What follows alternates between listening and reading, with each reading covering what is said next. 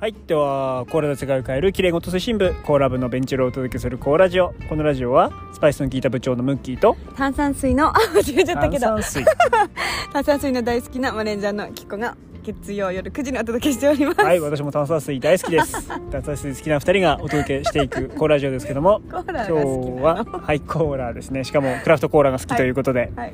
まずクラフトコーラの中身ではないですけどうーんと今日はマスタードシードスパイス一つうーんとお知らせじゃないや。とご紹介ご紹介していきます。していきます。マスタードシードですね、うん。マスタードシードはご存知のようにあのマスタードの黄色いマスタードの原料になってる、えー、とスパイスなんですけども、うん、つぶつぶ。つぶつぶですね。あのソーセージとかウインナーとかにつける。美味しいよね。美味しいですね。ね。ハニー、ううんん、スタートハニーマスタードとかもありますよね、でそちらのですね効能はですねよく美容とかにもいいと言われてまして、まあ、鉄分とかマグネシウムリンとかが入ってます、まあ、鉄分入ってるとねやっぱり体にいいですよね。なかなか取れないから。であとは、まあ、よくスパイスの中ではみんなあるかもしれないですけど抗酸化作用とかね。抗がん作用とかね腫瘍化防止作用もあると。便秘とか嘔吐などの腸の不調にも効果がある。そしてこれね定番の消化促進利尿抗菌効果、うん。基本的にこの消化が良くなるんだね。やっぱね胃腸にいいんですよ、うん。でやっぱり胃腸が良くなるとねこう精神にもいいからね、そうだね、うん、やっぱり消化とかその胃腸からね来る不調って結構あるから、うん。そのメンタル的なやつにも、うんだからよくこううつ治るとか言うんですよね。うん。はい。そうそうそうそうでまあこれ結構ねカレーとかにも入ってたりとかしてね、うんうん。ほんと美味しい、うん、美味しいスパイスです。まあ、うん、お料理とかさ好きな方はさ、うんその使い方のさバリエーションも多分いっぱいあると思う、うん。うん。残念ながらコーラには入ってないんだけどもそうだよね。まあ、そのマスタードシードカレーとかうん入ってます、はい。ということで。はーい。じゃあ今日の本編ですね。今日のテーマは最近ハマっていることで皆さんのためになるような話があれば何か話していこうかなと思うんですけどううん。ん、なんかあります？そうだね。最近ちょっとバタバタしちゃって本も読めてはいないんですけああど本ね、ウッキーが読んでる本をちょっとこうこんな本だったとかって聞く、はいはいはいはい聞いて、はい、読んだ気になると、そうそうそうそうそう読んだ気になるんだけど。うん、私はもうね自分のライフワークとして読書うんは、すごいからね、読書をなんだろうご飯がこう体のためにご飯を食べるとしたら脳のために読書をするっていう感じ。ぐらい読書は欠かさずにうん。し,、しないとうん。ダメだなと。脳が死んじゃうなと思ってうん。読書はしてるんですけど最近読んでる本だとね、まあ、結構もう本当に小説とかが昔は好きだったんだけど最近小説はあんま読む時間なくって、あのビジネス系の本が多くなっちゃったりとか。うん。でも最近ほら、うん。前教えてくれたあの岸田奈美さんっていうさああ岸田奈美さんの本ね。あそうだ岸田奈美さんの話するって言ってたもんね。なんかさうん。うん、うん。なんかね読みやすいっていうのもあるしなんかエッセイだから、うん。こうまあ本当にまあノートも書かれてるんだはい、よね、このノートの購読者でもあるんですよ。有料ノートの購読者でもありまして。岸田奈美さんはね本当癒しですね僕の。すっごい笑ってるよね。もうあれを読み始めたらもう笑う。何回でも笑えるし。ただね笑あのねうん。泣きながら笑う能力を本当に得るんですよ。本当に。もう本当にこう、あーってこう心を痛めるようなエピソードもあったりとか、うん。あのー分かるっていう共感できるようなエピソードもあるしうーんあこんな日常でそんなことあるっていうようなおバカな話みたいなのもあるんですよ。で 本当に面白いうん。作家さんで。うん。で多分本当ねこの世の中では珍しいノートでエッセイを書いてるっていう、うん。ひたすら。うん何かのこう雑誌とかのこう定期的に書いてるとかコラムがあるとかっていう、ん。まあ、今はあると思うけど、うんうん。最初のこのデビューした時はうん。もうノートをただひたすら書いて、ノートからデビューした、うん。しかも限定公開だったんでしょ？最初はあれだよね、うん。フェイスブックうん。の友達だけ読めるそうそうそう。話だったんだけど面まあ白すぎるから、うん。そうそうそう。あるみんな。なんか知らないおじさんが。知らないさんがね。これみんなに読んでもらった方がいいよって言って、読んでもらったところから作家になっていくと。うん。まあ、でもねそもそもが能力高い方ではあったと思うんだよね、うん。なんかその学生の時からあスタートアップの会社のマーケティングとかをされてたっていうのは聞いてるし、なんかニュースピックスとかに昔出てたことあったから、すごい人だなって若い若い時からすごい人だなと思いながらも見てたんですけどもう本当に作家さんとしても私は大好きな方ですね。岸田奈美さん。ぜひ皆さんもお手に取ってみていただければ。なんていうタイトルですか？うーんと好きなのが家族。愛した？愛したのが家族だったんじゃなくてうん。家族が愛したんだった。なんだ合ってるかな？合ってないね。だって待ち受けにしてるんじゃなかったっけ？うんそうタイトルなんてどうでもいいんですよ。そうですね。はい。もう赤輪日記っていうのがね最新のまあね。本としてはあるんですけど、はい。はい、それも読んでいただきたいです、うんうんまあ、ちなみにですねそのなんでまあこの話はまあコーラジオとも結構通ずる話で、うん。その弟さんがね自閉症、うん。あ間違った。ダウン症なんですよ、はい。すいません。ダウン症の弟さんがいらっしゃいましてでお母様も、まあ、不良の病気によって、あのー車椅子ということで、まあ、障害のある方々っていうのに本当にこううそのど真ん中でこうんう作家活動されてる方なので、まあ本当にねそれもあって、まあ、みんなにも読んでいただきたいなと思ってる次第でございます。そしてあとは最近だとそうだなまあ本はもうひたすらいっぱい読んでるけど話ができるかなあの最近あれですよね。もう自分でもやってるけどそのコミュニティの話とかはもうコミュニティめちゃめちゃ入ってるんですよ、うんうんうんうんうんもう本当に言えないぐらい。コミュニティっていうのは何？オンラインサロン的なってこと？オンラインサロンのコミュニティにすごく入ってまして、うんはいはいまあ多分そもそもね人間好きなの？好きというかなんだろう。あそういう集まりが好きなの？いや多分ねよくわかんないんだけども僕は人間のことを理解したいから人間に接するっていうスタンス。あなたは怪人ですか？なんか人間じゃないのかもしれない。だからよあのさよくあれ誰の本だったっけ？あのー象がさ人間になる話わかる？違う？それは違うんでしょじゃなくってさあのほら。象が？人そうそうそう。間になりたい。象が違う違う違う。ラダンボ違う違う。違う違う違う。象がね あの催眠術かけられてあなたは人間ですって言われたから人間になるんですよ象が。で背広着て。象になりたかった象。違うんだな。その背広を着てその人間になる象が象の話知らない？知らない。あ誰だっけあれ書いた人。まあいいや。その話があってそれは最後最後の方にななんか人間ってどんなものですか？って聞かれるんですよ象が。うんあ人間の生活どうですか？みたいな感じで聞かれるんだけど自分は人間じゃないことを理解してるんだけどでも人間を理解するためにいろんな本を読んだりとかいろんな人に接してきたってその象が言うんですよ。うん。だからもうそれに近い感覚がすごくあって、うん。人間が何考えてんのかなとか、うん。人間がどういう思考で その行動をしてるのかとかすっごい気になるタイプ だからコミュニティとか入っていろんな人の話聞くのすっごい好き。うん何が面白いそんな、私には全然ない感覚あだよね。ー。なんか割とそれどうでもいいって思うタイプだから。うん。そうか。全あでも全然なんか、ま、時と場合によるとは思うけど、うん。ねなんかでもムッキーがうん。日々それを考えるってほどでは全くないね。え、ー。もうそればっかり考えてる、ね。何考えてんのかなってこの人。大変そうですね。それ楽しいですよ別に。別に大変じゃない。何考えてんのかなとかなんでこういう行動したのかなとかどういうこうねなんだろう。思考からその言葉が出てきたのかなとか、まあ、自分のことにもそれをね置き換えて考えるしね。うん。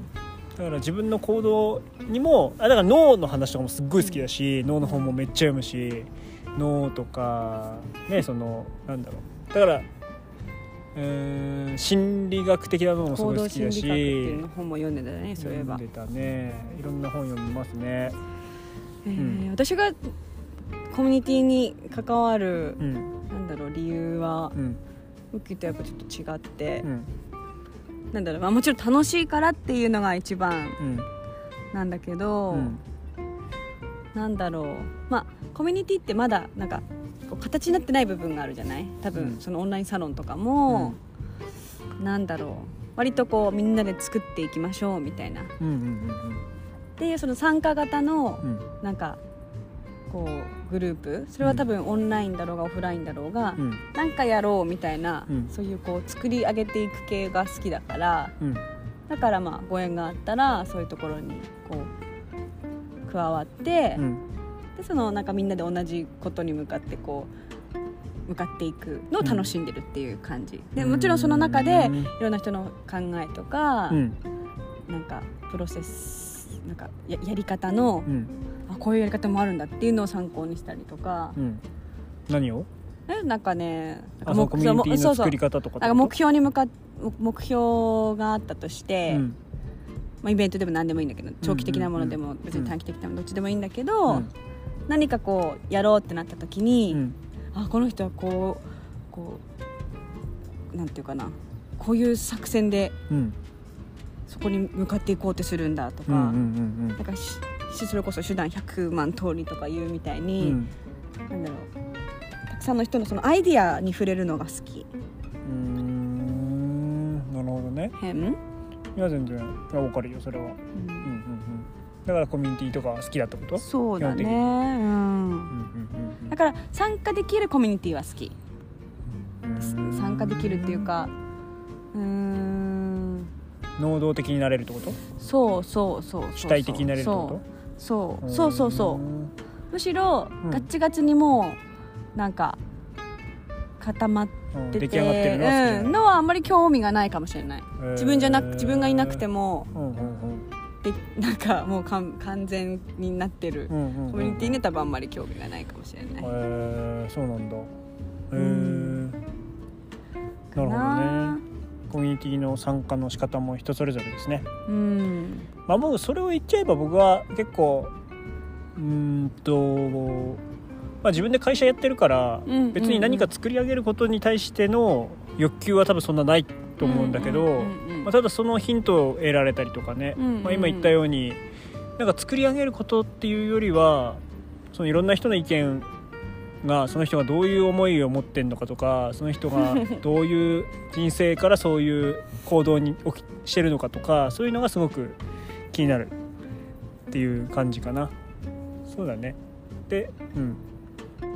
まあ起業家だから起業家ね紀子さんも起業家だから何か作り上げたりするの好きだっていうのはすごくわかるけどね。うんうんうん。まあでも今ね簡単にねそういうオンラインサロンとかさ、うん。コミュニティってうん。参加できるけどさ、うんうんうんなんだろうね。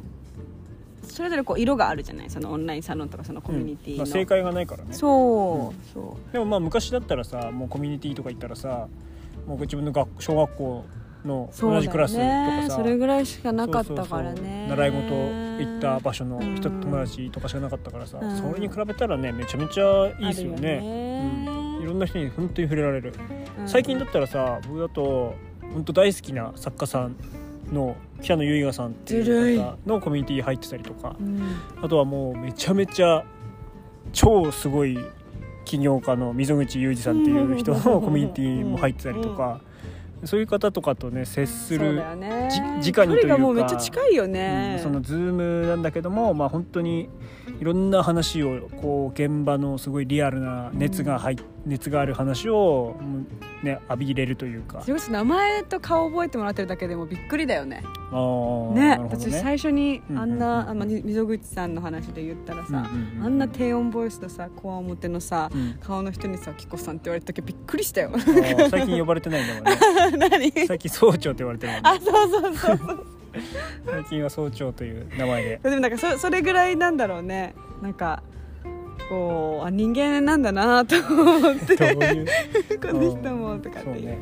とかあとはまあ有名どこだと西野昭弘さんのオンそうだよね。ラインサロンとかうん。そこのマネージャーの田村由紀子さんのオンラインサロンだったりとうんか、うんあとは僕そもそも整骨院治療科なんで治療家さんがやってるオンラインサロン本当に5つか6つぐらい入ってて、うんうんだから本当全部合わせたらもう10個以上入ってるね、うん。オンラインサロン。うんうんうん。うんでやっぱそれぞれで全然こう色が違うし、まあ、だから結局はそのトップの人の色が強くなっていく、まね。あ、トップの人が自分の色を出さないっていう色を持ってたとしてもそれも色だからね。う、んうんでそういう風になっていくんだなって、まあ、うん。会社と本当に近いよね。だから会社の運営してるのと近くてただ運営してる人は近い感覚を持つんだけども、うん。参加してる人は全然違う感覚だと思う、うん。会社とは。会社の組織作っていくのと似てるんだけど、うん。ただ参加してる人はさ会社に行くのってさお金もらえるから行くじゃん基本は。ね。でもコミュニティはお金もらえるから行くとかじゃないから、うんうんうんうん。そのやりたいから行くとかだから、うん感覚ちょっと違うかもしれないけどうん。私自身はそもそも会社でやりたいことしかやってないから、うん。あまあやりたくないこともやるんだけど、うん。別にそれは自分がやりたいことのためにやってることだから、うん。別にそもそもそんな会社へこうい抱いてるメリットみたいなやつをお金にあんまり置いてないからなんかそのお金がお金のために行くっていう仕事をそんなにもうしてないうんくって、まあ、もちろんお金稼がないとできないことがあるからお金はすごい稼ぐ稼ぐために頑張るんだけども、うん、だからその自自己実現とかのためにコミュニティ行くっていう感覚の人が多分多いと思うから、うん、だから僕はなんか会社行くのもコミュニティに参加するのもそんなに感覚は変わってない。うん。まあ、もちろんでもうーんと会社はうんとスタッフさんとかがいるから、うん。その失敗、まあ、失敗してもいいんだけどその取り返しのつかない失敗はできないし、あんまり多くのなんだろう自由自由な実験みたいなのはやっぱりできないからその分コミュニティはうーんなんだ自分にその最大の、うん責任があるわけではないから、うん。まあそのそういうのはなんか聞いてたりなんだろうな、うん。自由度がちょっと高いかなっていう気はするけど。ねあとはさ、まあ、もちろんそのトップの人その大オンラインサロンの代表の人もそうだけどさ、うん。まあ、横のつながりもさ本当さうん。なんだろう同じことに興味関心がある人たちうんがその場所にももう集まってるからうん。本当に共通言語というかさ、うんうんうん。共通認識があるから、うんうんうん。やっぱこう結構簡単にうん。こう距離って縮まるよね、そしてそうだねうん、なんかこうあ気が合うなと思ってうん。話ができる人うん。たちがいっぱいうん。なんかそのサロンごとにあるなと思って、それこそ私すごい感動したのはその西野昭弘さんのオンラインサロンでうん。イベントやろうってなって、うん。であの地元のなんか商業施設でうん。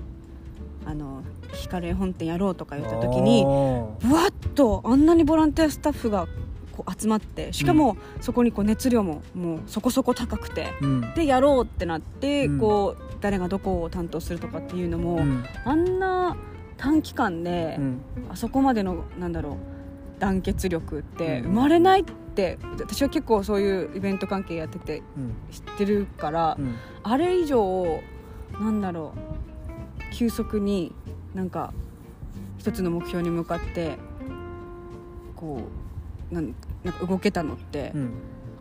なんかない。あれ以上のことは本当にないなって思う思うだけどね。うん。そんなことない？いやまあ。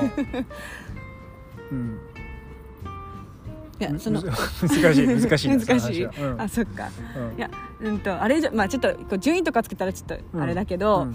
でもあ、まあ、初めてだったっていうのは多分衝撃だったっていう感じかな。なんか私がま私高校の時高校生の時ってうん。ボランティア部だったからさ、へえそう。ボランティア精神のある人ってうん。もう本当にごくわずか。だけど、うん。あじゃあなんて言ったらいいんだろでも言ってもさだって野球部とかだってお金もらってるわけじゃないからさなんかあれじゃない？そんななんだろう。こうやりたいっていうものが一緒だったらさと変わあんまり変わんないような感じうがするんだけど。そっか。部活に近いなっていう感じはしたけどね。うん、なんかそのみんなにこれ届けようっていうのなんか甲子園行こうっていうのと変わんなくない？それに向かってただ、うん。そのだからビジョンさえあればそれがはっきりして見えてれば、それに向かってみんな同じ方向を向けば資金が高まれる。で会社もそうだからな。別にそんなにまあまあすごいことだとは思うよ。すごいことだとは思うけど、まあ、別にそんなそんな。うん。まあでもコミュニティってだからすごいんですよ。お金がさあ関わんないのにできるっていうのはすうんごいと思そう。だからコミュニティなのに、うん。えーこんなっていう。う、うん結構その時はあんまりココミュニティ入ったばっかりだったし、うんうんうん初めてのコミュニティ、まあ、うんほぼ初めてのコミュニティでリアルで何かってなった時の、うん。そのすでに持ってる熱量うん。がとなんか急速にこう距離感が近くなっていくってういうん。感覚は初めてだったから衝撃、を受けたっていう。でも本当に学ぶことって多いよね。なるほどあ、うん。まあまあまあ今今ので言えばもう本当そうだね。そのなんだろう。そもそも僕はやっぱり何か見返りがないと人は動かないと思ってるから 思ってたから。皆さん聞いてくださいよ、うん。この話を。いや僕は見返りがない人がだからインセンティブを設計しないことってそのありえないわけ。だよ僕の中ではね。インセンティブがありきあれっていいの？何を？あれ喋っていい何を？私に。何？あのそのなんだろう。はい。あの、はい。大きなイベントにこはい、感謝してますよ。僕もあの実はねその西野明さんのオンラインサロンのイベントやったことあるんですよ。その障害のある方々に映画見てほしいからっていうのでこうね紀子さんに手伝っていただいてそのイベントを本当に障害のある方々とかその関係者の方々で映画館いっぱいにするっていうイベント成功したんですよ。本う当にありがたいその最中の、はい。ウッキーが私に放った一言をはい。言ってもいいですか、この場で。変なこと言ったかな？全然覚えてないそれこそ、はい。私は本当にもうやるからにはみたいな感じで、もう何でも力になりますみたいな、はいもうチラシをだって巻きまくりますみたいな感じでやってたら、はいなんかちょっと急に怖くなってきてはい「え何を求めてるんですか？金ですか?」とかって。そう言ったから急になんかなんか文明メールなんか LINE の文明が敬語になったなと思って「え何何何?」と思ったらそうなんか怖いんですけどみたいなこんなになんか。そうですね。だってもう、うん、何か何か売られるんじゃないかみたいなね。思いますよそりゃ。だってインセンティブないんだからそこには。何を求めてるんですかってだからもう僕はそういうのを気になるんですよ。すんごく。何をこの人求めてるのかなとか。何をこのこう行動の私さその原動力にしてるのかなとか。えだっておかしいです。損得考えるでしょ普通誰でも。そうね考えないっていう人ね。でもそれから僕もなんかみんなそんな言ってもなんだろうしたたかにそのインセンティブを設計してる人だけではないんだなっていうことを初めて知った。その時に。えでも言ってもねそれが正義あ僕が正しいとも思わないけど、そうだよ。でもわかるよ。あのなんだろう本当うにん。大きくしていこうとか、うん。本当にこう継続的にしていこうとかって思った時には、多分インセンティブがなければ難しいとは思うんだよ、うん。そのなんか参加したことで何かしらねメリットがなければ難しいとそれが常識というか僕の中のあのなんだろう当たり前って言ったらあれだけど僕の常識だったからだからなんだパラダイムシフトですね。うん、違いますね。あまあまあ僕の感覚のバラダイムシフトは起こったかもしれないけどでもだからって言って全員が全員紀子さんみたいな人だっていう風に設計したら多分ねうまくいかないと思うんだよね、そうだね。うん、だからうんまあただねあの今その携わったりしてるそのコミュニティの人たちはもうみんな結構うんなんだろう。参加してるその熱量とか行動量とかその時間とかに見合っうん。見合うだけの何か報酬があるかって言ったらお金みたいなものはないからそれぞれに何をやっぱ求めてるのかなとか僕は常にそれを思ってみんなと接してますよ。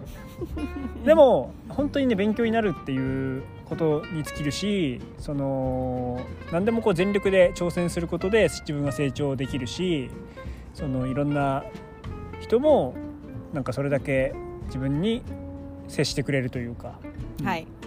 そうだよね。うん、そういう経験は今させてもらってるからすごくありがたいなっていううんふうに思ってますけど、うん。うんだからこう一人とか二人だけだとうん。変えられないことが、うんうんうんまあ、こんだけの人がいてこんだけのその、なんか知恵とか知識とかを使えば、うん。なんか本当にこう絶対できないかもっていうようなところがうんなんかこう変わっていくっていうかさ、うん、うん、変わっていく力が。ある、うん。うん。そう。なんかできないことないんだっていう気持ちになる、本当に、うんうんコミュニティの力っていうのは多分そこだし、うん。うん。うん、本当に先鋭というか、ね、いろんな人たちが集まれば集まるほどね高まるよね。うん。そうね。まあ最近の学びといえばそういう感じですかね、うんうんうん。なん。か具体的になんかこれ学んだよっていうのあります？うん、いやーもうなんだろうね。言える範囲で、言える範囲で、まあ、やっぱりこう私は感情コントロールって結構すごい課題だったから自分の中で、おうーん、やっぱそこはねなんか何度も何度もこう頭で分かった気ではいるんだけど、うん。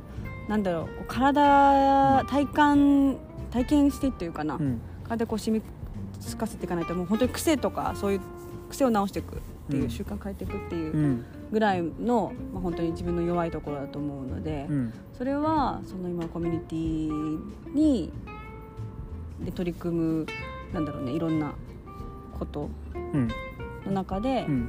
まあ、もちろん自分のその苦手なというかこういう感情コントロールをしなきゃいけない場面になった時うに、ん。うん今のコミュニティの方々に支えられてというか、うん。こう教えていただいたりとかして、なんか徐々に徐々にそこの改善されてるなっていうのはうんうんうん思っています。うんなるほど。うん、そういう機会を与えてもらえてるっていう。なるほどね。はい、ゆきさんは？うーんと僕はそうだね。いやうーんなんか何か成長させてもらってるっていうのはもういっぱい成長させてもらってるしうーんとなんだろうな。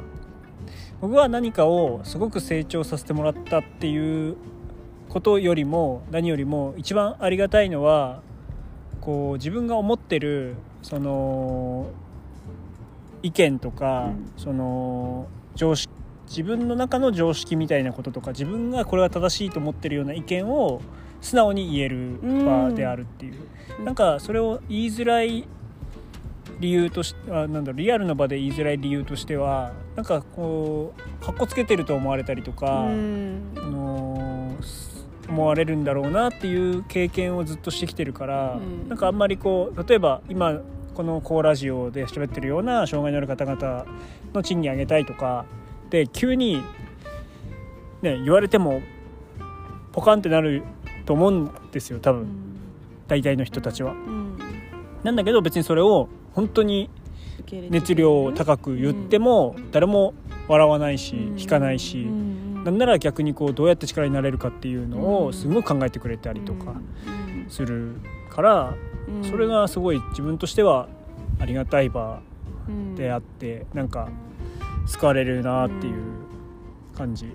そうだよね、うん。なんか自分らしくいられる場が、うん。まあそのオンラインのそのコミュニティの人もいるだろうし、うん。私たちみたいな。うん。